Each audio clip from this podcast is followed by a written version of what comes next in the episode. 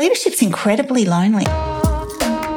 Work out how our services deliver value for our clients. It's the values that bring the value, I heard the other day. I actually don't think I'm a very good manager, but I am a good leader. You can take responsibility, but without negative connotation, it's your fault. Hello, and welcome to the Traits of Effective Leaders podcast, brought to you by SG Partners.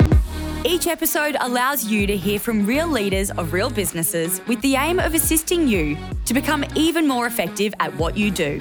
Whether you're already a leader, CEO, business owner, manager, or an entrepreneur. This exploration of leadership effectiveness covers a range of challenges you may already be experiencing yourself. Now, let's hear from our host, international speaker master, NLP practitioner, and owner of SG Partners, Michael Lang. Hello, and welcome to Traits of Effective Leaders podcast. I'm your host, Michael Lang, owner of SG Partners, and I'm joined by Jared Wood in this episode. Jared Wood is currently the Managing Director of Bluefield Asset Management, which provides specialist and practical services to the mining industry globally. Jared has worked in all roles from tradesperson to global practice leader for maintenance. His corporate experience has been across several large mining companies, including BHP, Billiton, Rio Tinto, Peabody, and Anglo, and in many countries, including Indonesia, Chile. Over the past 10 years, Jared has helped a broad range of clients, including small, medium, and large companies, to improve their asset performance and bottom line. And I've worked with Jared over the 10 years to help improve his team to be more effective as leaders and more effective at their engagement with the marketplace. You're going to enjoy this episode as Jared and I banter around effective leadership traits. Looking forward to it. Enjoy this conversation. Jared Wood, much appreciated for you joining us. I'm looking forward to having this conversation about leadership with you. To kick off, Jared, when I look at your CV, so you uh, started in the mining and you spent some time in Indonesia. What a great place to start. Yeah, uh, started in the, the mining industry in central Queensland and found myself in a leadership role as a supervisor fairly young and fairly early in my career, probably too young and too early in my career.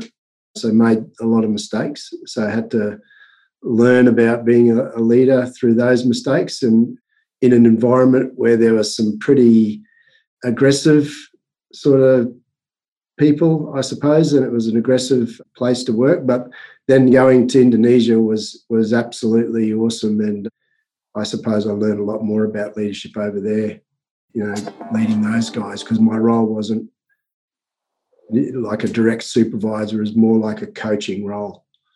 Okay. So going back to you getting a leadership role when you were young, was it everyone stepped backwards and you were the last person standing? I mean, what, how did that come about?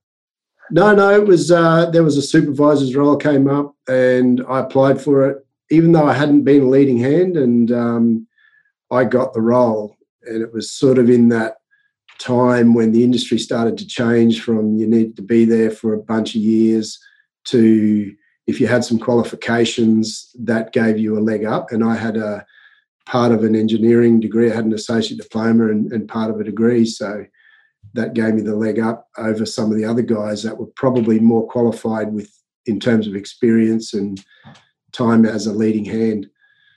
Okay so the reason they chose you, one of the reasons, is because you had qualification. Yeah, and I was probably one of the best electricians.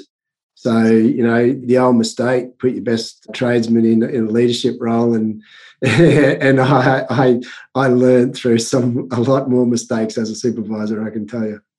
Okay. And then but why Indonesia then? Yeah, so after I was electrical supervisor only for a year and then I became a, a dragline maintenance supervisor of of um, lots of experienced fitters and a trade that I had no experience in, and yeah, so that was even more challenging. And then after sort of nine years of being at the same place, or actually fourteen all up if you include my apprenticeship, uh, you know, I was like, time to move on, time to get some other experience. And the role in Indonesia came up, so I applied for that. Right. company. Yeah. So that that is a totally different environment, different culture, different rules. So what was the first thing that struck you about that environment? Yeah, well, coming uh, from central Queensland Yes. and going to a very remote of Indonesia, there was a huge amount of culture shock. And, and taking my wife and, and two little kids as well. And I thought to myself, I'll never be able to go down to that town. Like it was just so different to what we we're used to in Australia.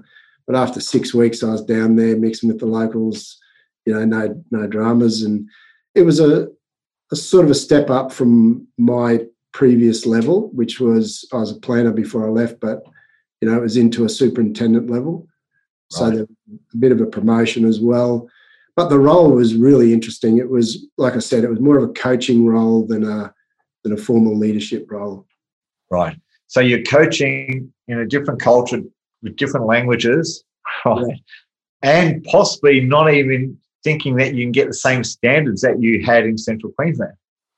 Look, yeah, I just treated the people like I would want to be treated, and I learnt the language, and they were very capable. They were just as capable as anyone over here. You know, the the company had good training, technical training in place, and that's what I learnt. You know, you can go over there and, as a leader, you can blame them for mistakes, or you can say no, that they're just as capable and expect them to step up, and they did absolutely. And I was extremely impressed with those guys. There was different cultural things around whether they would tell you the truth if it was not good news and all those sort of things. But I had to create that safe space and make sure that they knew they had to tell me the truth. And and I had to demonstrate things. I had to get down and do some some work to show them stuff, you know, and get my hands dirty and and they respected that. So I'm just picking up something that you shared there. You expected them to step up, right? That's a big distinction there. Yeah, I expected them to do just as good as anyone else. I didn't just because they weren't Australian didn't mean that they weren't just as capable as anyone else.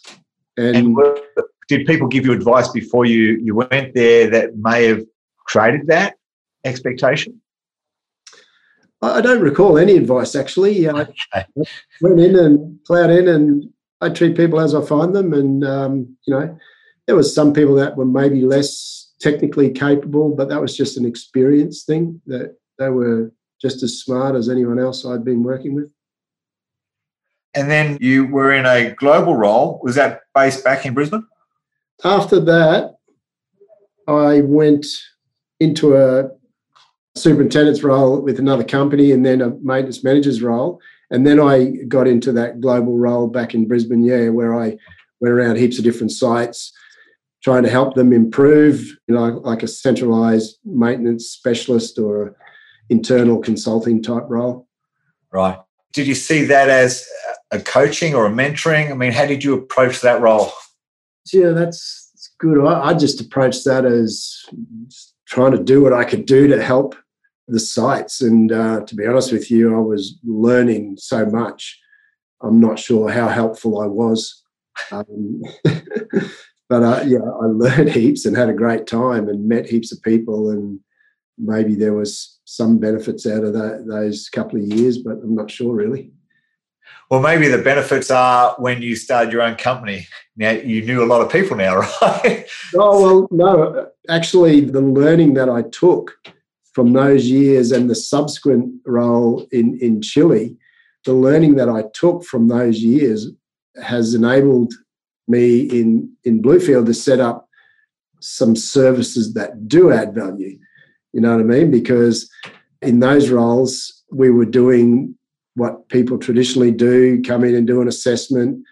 You know, out of the assessment comes 150 improvement actions, and no one really knows where to start. No one follows up anyway. So, you know, it's really just based on the the passion of the guys at the site. So it actually taught me what works and what doesn't work. And I did a lot of years or five and a half years of what doesn't work. Yeah. Yeah. So when, when you started your company, Bluefield, a nervous thing to do, I've been there, done that, right? And, and now 10 years on, if you were talking to your younger self when they were just starting the company, that's what we're going to explore today, right? your right. journey in a leadership perspective because you've done everything from a bootstrap perspective, like growing a company organically. Yeah, uh, true. so let's kick off with the first question. When it comes to culture, which I know you're really passionate about, what's the most important aspects you need to focus on as a leader to cultivate company culture? From my perspective, I, I really think that you know it obviously comes down to first setting what the values and principles are, and that when I say values and principles, I mean the values are the internal team values, how we how we play together, and then the principles are you know what we do on a day to day basis to set our culture in the eyes of our clients, and once everyone buys into those because they've got to be developed with the team, then it's just a matter of putting in routines and rituals to make them real, you know. And in the early days, when we developed those values and principles initially, we didn't have any routines to make them real. They were just on a bit of paper, and the people were involved in developing them. But I, I realized after about six months, I'm like, these things are just a bit of paper. I've got to do something to make them actually be real and, and a real part of our culture. And I just set up our weekly meeting routines to discuss those values and principles in that meeting as as the start of that meeting. It's same processes as we do in safety. You know, like before we start a meeting, we talk about safety. It just embeds that as the most important thing. So we would always start with safety, but then we'd go into our values and principles discussion and and talk about you know examples of us living them or not. Cool. I like that examples. So you're setting up a cadence. So that was that was you and your team. Now as the company gets bigger your team now has their people they look after. So yeah. how do you know that that was continuing? It's the same like as the company's grown that weekly meeting routine is the same. And we, as we've grown even bigger and across the country, all of those leaders of those smaller teams are doing the same thing. And we've set up in teams just the channels where we capture examples of the principles and the actual value delivery. We capture that in the team's channels as part of those meetings. So we can go in and have a look to see what we're capturing to make sure that what we started, that routine or process we started, is actually being executed. You know, you've got to make sure it's executed properly. There's been times where we'll have a bit of a talk about the value delivery, and you know, some people will just say some stuff which really isn't what the intent of that discussion was meant to be. So we just go, hey, look, we, are we committed to this? Let's actually do it properly you know so you've you've got to monitor that to make sure it's it's being done properly but it's it's just rolling it out. The other thing we did is is put it into our performance review process. So every time every six months we do a performance and development review with the with the guys and that's more focused on just a performance discussion. We're not rating anyone but it's it's about okay what development they need to grow and all those sort of things. And they've got to bring some examples of of those principles and how they've demonstrated those in the, the past six months. So, Jared, throughout the 10 years that you're at now with the company, has any of those values changed or has your expectations of the behavior changed? No, the values haven't changed. We have reviewed them and maybe a couple little words here and there. And um, one of, you know, we did um, do a little thing just to simplify them for everyone. So there was like five or six different areas of core principles, and just we did that sort of process a couple of years ago, and it's just refreshing them, but they're still applicable. They still mean the same, and it's you know with a new leadership team, they weren't involved in the original development of them. So they get to own them by putting their slight slant on it or whatever. So we've done that, but they haven't, you know, in any way markedly changed at all. Cool. Thank you. So you've got your values set, you're living and breathing them by the cadence of your meetings. Yep. So let's then talk about strategy. What are the key, key activities needed to consistently apply to ensure that people are aligned to the strategy? So, I mean, I come across many companies that have a strategy, but yeah. when I look into their company, I think, yeah, your people aren't aligned to that. So, what do you do to keep your people aligned consistently? Yeah, look, the, if I approach this question with a cultural slant on it, rather, you know, there's all those things you can do with your strategy. You can document it at the high level and have the cascading actions, and everyone checks in each week on those cascading actions. Yeah, we do that, but that's not the bit that gets that alignment. So if our, for us, the initial thing that we really had to do was work out how our services deliver value for our clients. The interesting thing too is actually to just to peel back about what gives you that dopamine. Yeah. Because I, I remember I was at, uh, I saw Brene Brown down in Melbourne a couple of years ago, and she was doing some value solicitation. And it was about, I, I really had to think about what is it that I do on a day to day basis that actually gives me the dopamine. Yeah. And when I figured it out, I then had to reframe and reprocess that so it changed accordingly. Yeah, that's a good point. Yeah. I had to work that out too. A lot of the dopamine was about what I'm getting out of it. Yeah. All right. And then I resend it actually, well, my if my client's getting something out of it and they're growing, then I'll get my dopamine hit. Yeah. Yeah. That's it for me too. It's about solving problems and actually seeing that you know that makes a difference. You know I, have ever since i was a young fella doing some work that was meaningless never gave me any satisfaction at all. So doing some work that created some value for someone or made actual real difference that's what i always felt good about. And solving those problems and seeing real outcomes is is what's always driven me. You know and and there's actually i worked out that in mining maintenance it's availability you know? Right. May not be the right metric but when i see the availability numbers and i see them going up i, I feel good yep you've, you've seen something move.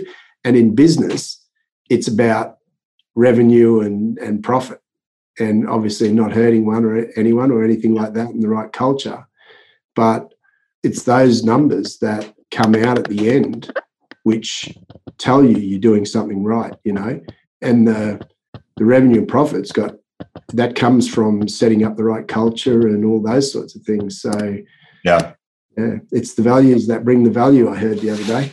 Bring the value.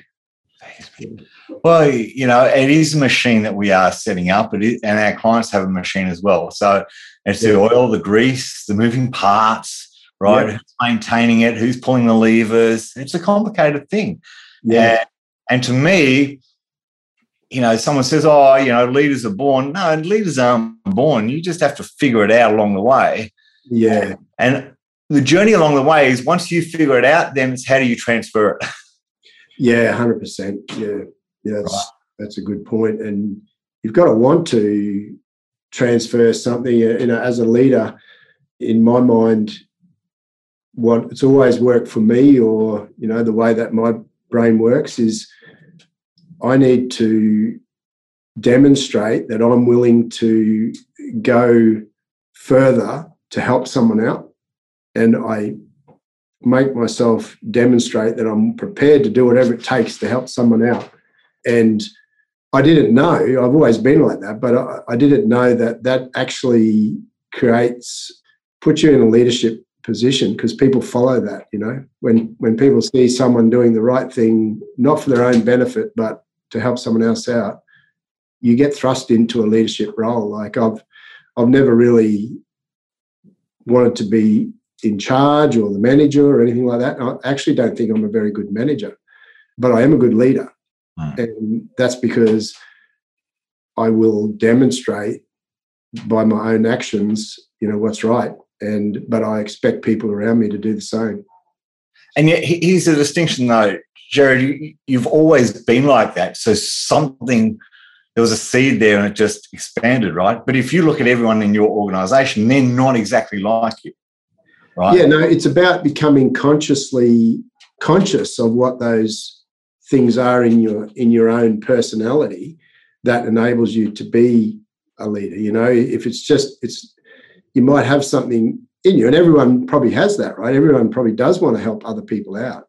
But when you become conscious of how that can translate to being able to lead a team and influence people and make a difference, that's what enables you to become that leader. You know, it really is that conscious competence or conscious understanding of what makes a difference. And I actually did see a quote many years ago, something like, um, oh, I can't remember it now, but it was really good. And it basically said that, you know, understanding or listening to other people is great, understanding other people is even better, but understanding yourself, now that's the ultimate. you know, so it was sort of those phases of being able to work with people, influence them, all that sort of stuff. It starts with listening to people, then understanding other people, but most importantly is understanding yourself. And, I think when you're understanding yourself, and that's a journey, it actually yeah. inspires other people to take that step forward as well. Yeah, well, sometimes I suppose the scary bit is to understand yourself, you actually have to face some things that you don't want to know about yourself and address them. you don't want to know the clarity. yeah, yeah, yeah. That's right. That's right. Cool. So, so in this journey as a leader, and you're now very conscious about what you do, which is fantastic. Let's let's go back to that strategy, right? Um, what's the key activities that you need to do consistently to ensure that people are aligned with the strategy? Yeah, well, like I said before, around the setting the values and principles, in my mind, strategy is about setting the strategy is about how you're going to add value for whoever you're providing a service or a product for, right? So that's the strategy. And once you understand, you know, those values and principles that do add value for your client, and like I said before, you set them up as rituals, you lock that those elements into those principles. You know, so once you've understood, okay, these are the things that we're going to do to add value. That's our strategy to add value to people. Put those, lock those into those principles. Put them back in. They become your principles of service delivery or you know product quality or whatever it is. And when you're talking about those principles on a daily or weekly basis, when they're locked into the other routines like performance reviews and things like that, then everyone becomes aware of them. You know, it's not just the the old strategy cascading down. You know, the the, the technical side of strategy and, and communicating strategy. You'll see a lot of that. You know, here's your strategy plan on a page, and you cascade that down, and all those sorts of technical things. You cascade down in documents locking it into the principles that are talked about in those routines and rituals makes it real in everyone's mind and, and enables the whole culture to adopt those, you know, the core parts of that strategy. I'll give you an example in our business. For us to add value for clients, sometimes it's about, it may not be about reducing the cost, it might be about delivery on time or a good quality product, which is generally perception based. So in our principles, it's about, you know, never be late, or if you're going to be late, you've got to let people know about the schedule. Um, and then in terms of the the value perception, you know, that's all about communication. So there's a lot of elements in our principles which are about how we communicate with clients and all that sort of stuff. So guiding principles are really important to you. Yeah. Some of the organisations you assist are big mining companies, right? Yeah. Can you see with clarity that they have guiding principles that they live and die by? Some do, you know, and if I look at the work we do with clients to help them change and turn around and all those sorts of things around maintenance performance, what we help them do is embed a set of principles. We call them working agreements and we help those teams. We're talking at a micro level here.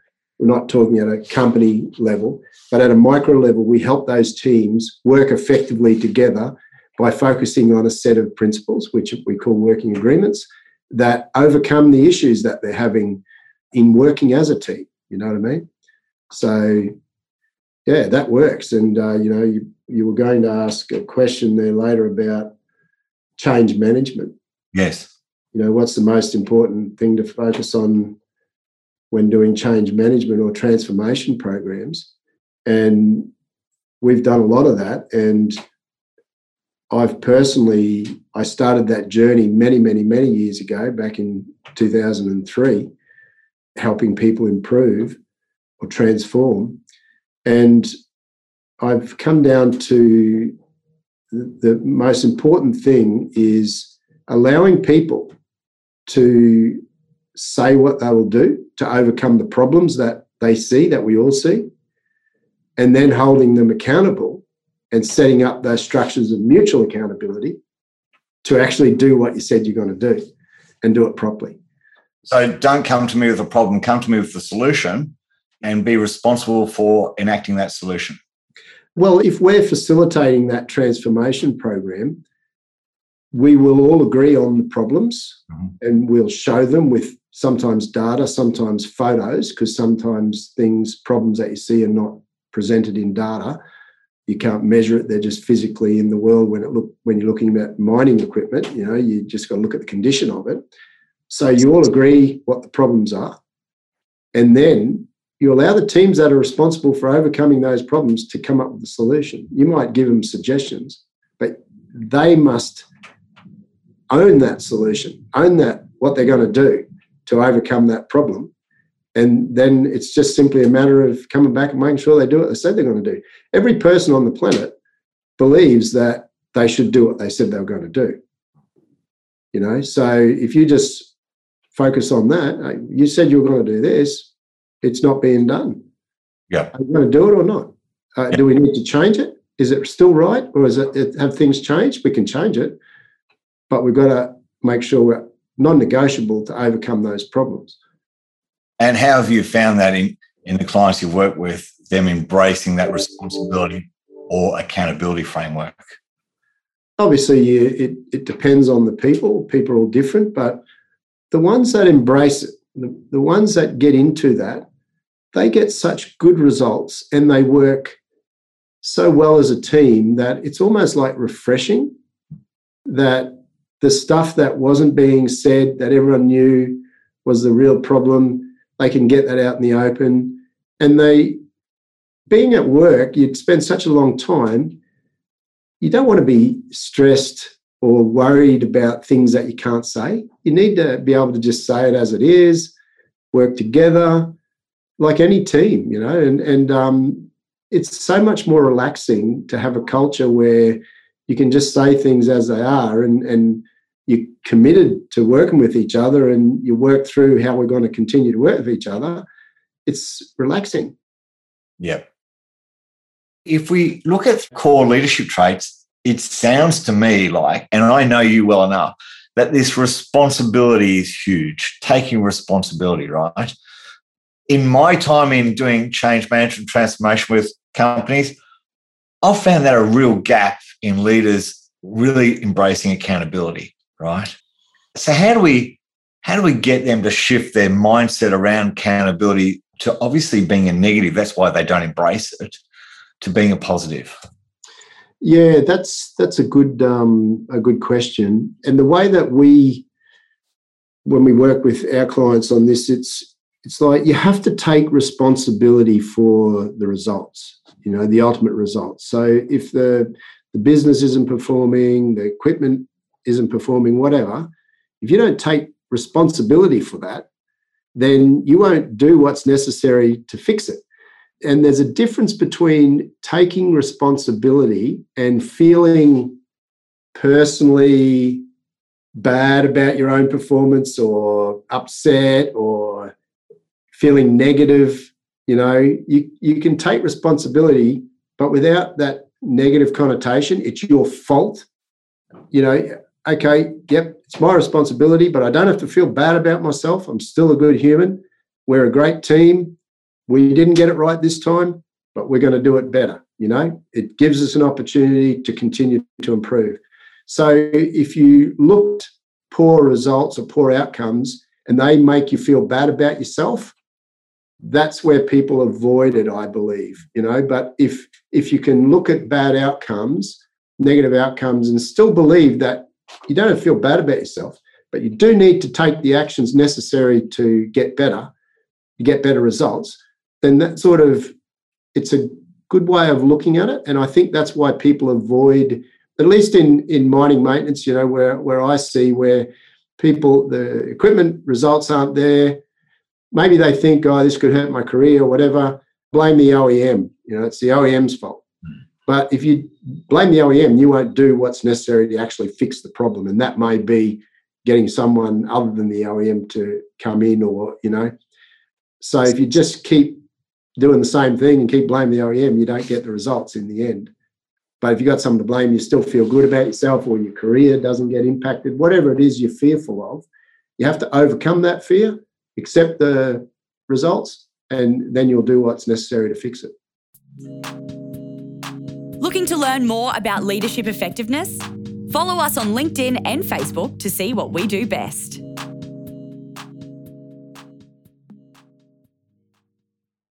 I myself, Jared, many years ago, I learned that I had a fear of failing. Mm. Somewhere throughout my life, I had created these emotions around failure. Yeah. Therefore, I avoided it. Yeah.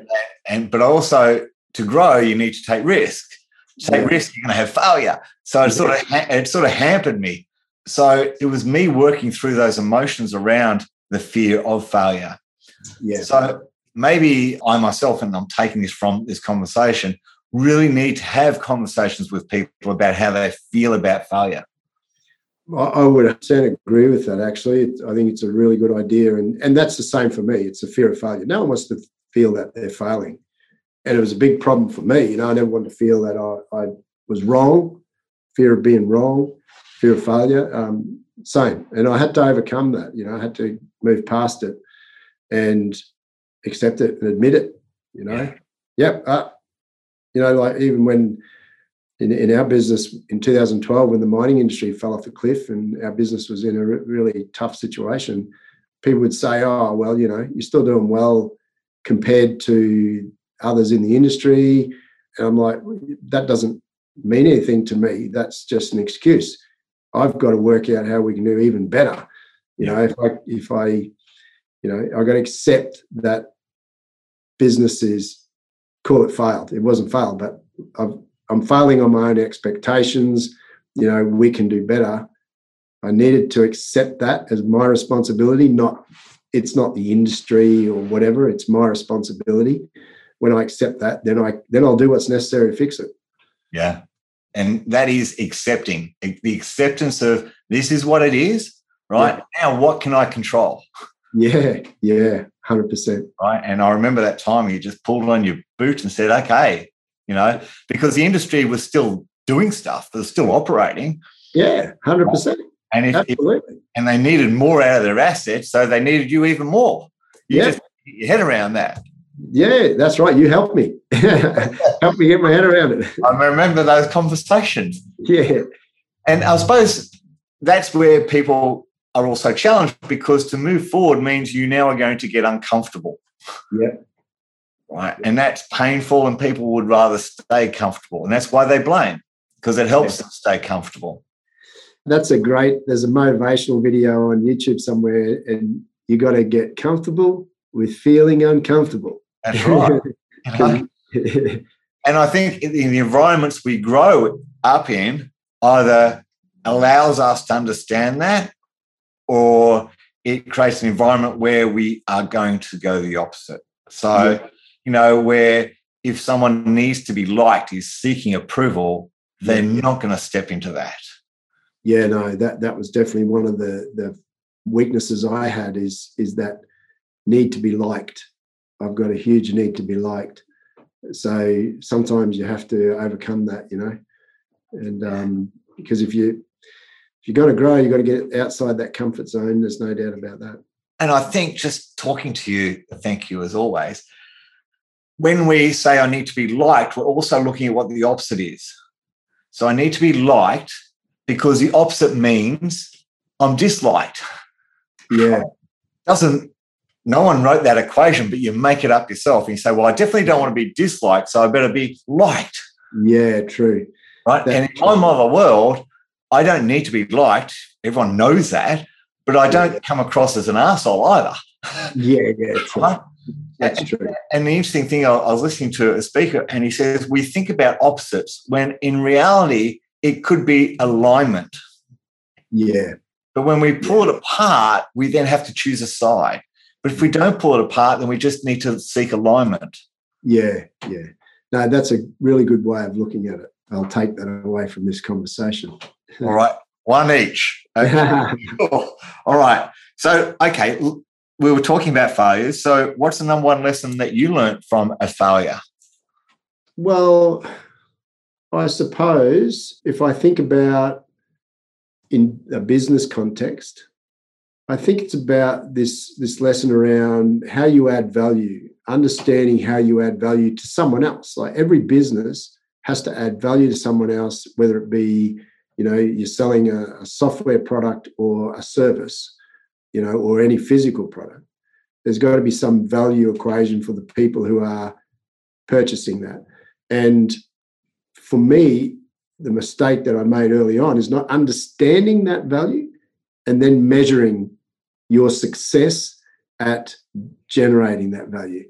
You know, and, and you, you see that cropping up a lot more these days. You know, all the companies are doing some sort of survey or whatever post uh, a purchase or anything like that. And they got that customer satisfaction rating. So they're measuring that. I think the ones that are successful actually change or or take action to the feedback that they get. Because I have also seen some people that measure it, but then don't do anything to change. And but the successful companies really do action that feedback and, and those responses. And I didn't do that in Bluefield. I didn't really understand that.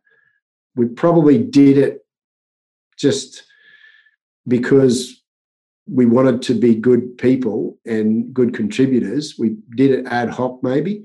But when we actually understood how to systemize that in our business and build that into our principles and part of the way we work so that it become part of the culture, that's when our business started scaling. So, you know, not understanding that initially was probably, you know, that was a, a failure. And if I look at other businesses that I had before Bluefield that did actually fail, that's core, core to that those failures. And I think along the journey, Jared, sometimes that value may change just a little bit in the consumer eyes. Yeah, hundred percent.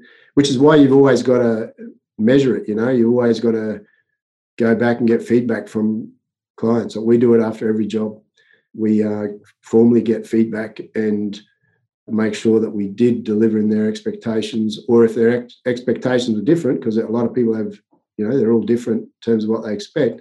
We get that feedback, and that's ha- how we improve. That we learn from that, you know, and, and we do action it. Yeah. So Yeah. No, well done, sir. So if you're talking to yourself back when, what advice or what would you do differently as a leader? to be honest with you, I would let go earlier. There's a mindset that I'm the only one who does it the right way, or my way, you know, will always be better. But you've got to get over that. And I had to say to myself, well, okay, it's going to be different. People will do it different to me. Doesn't mean it's wrong, you know.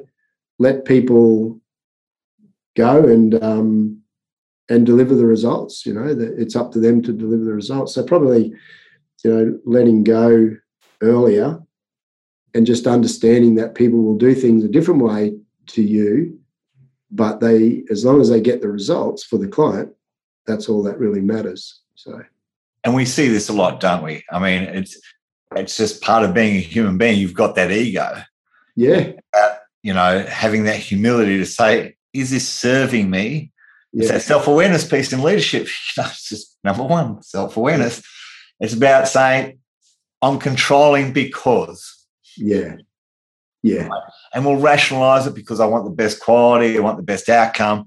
But really, it's about because I want something in return. This is my ego we're talking about. Yeah, yeah, possibly. And yeah, you have to let it go, let people move on. And and they've got to get the satisfaction. They've got to get the the feeling of, you know, I did that. You know what I mean? Even when we work with our clients, it's important that we let go as well of the we don't get any ego serving yes. satisfaction from the results. You know our clients get those results themselves and they're the ones that get that feeling. We just facilitate that process for them. And um, you know they know that we were part of that journey but in the end they have to know that it was them who created that that outcome and, and those results. And that's that's what's most important. So ultimately in what you and i do is about ensuring that they don't need us anymore 100% in some ways, at least until they are got all the areas at, at cranking. So initial phases, getting rid of unscheduled downtime and, and all those sorts of losses. You know, you can work yourself out of that in six to 12 months.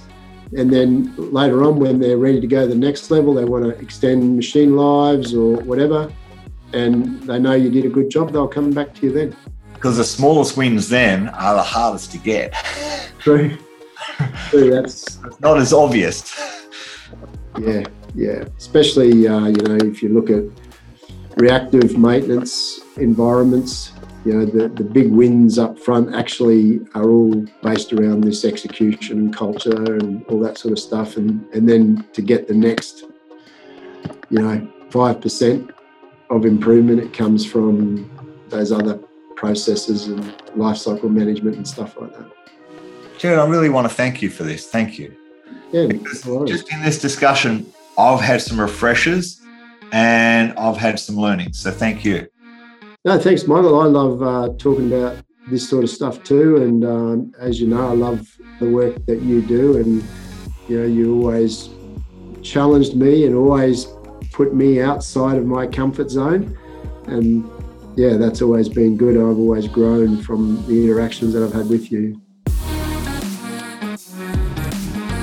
You have been listening to the Traits of Effective Leaders podcast, a show which shares insights, experiences, and lessons learned by an incredible lineup of real business leaders. If you have enjoyed this episode, please leave a rating and a review or share the show with a friend. To get the show notes from today's episode, go to sgpartners.com.au forward slash podcast. Don't want to miss a single episode? Sign up to be notified when the next one drops. Thank you so much for listening.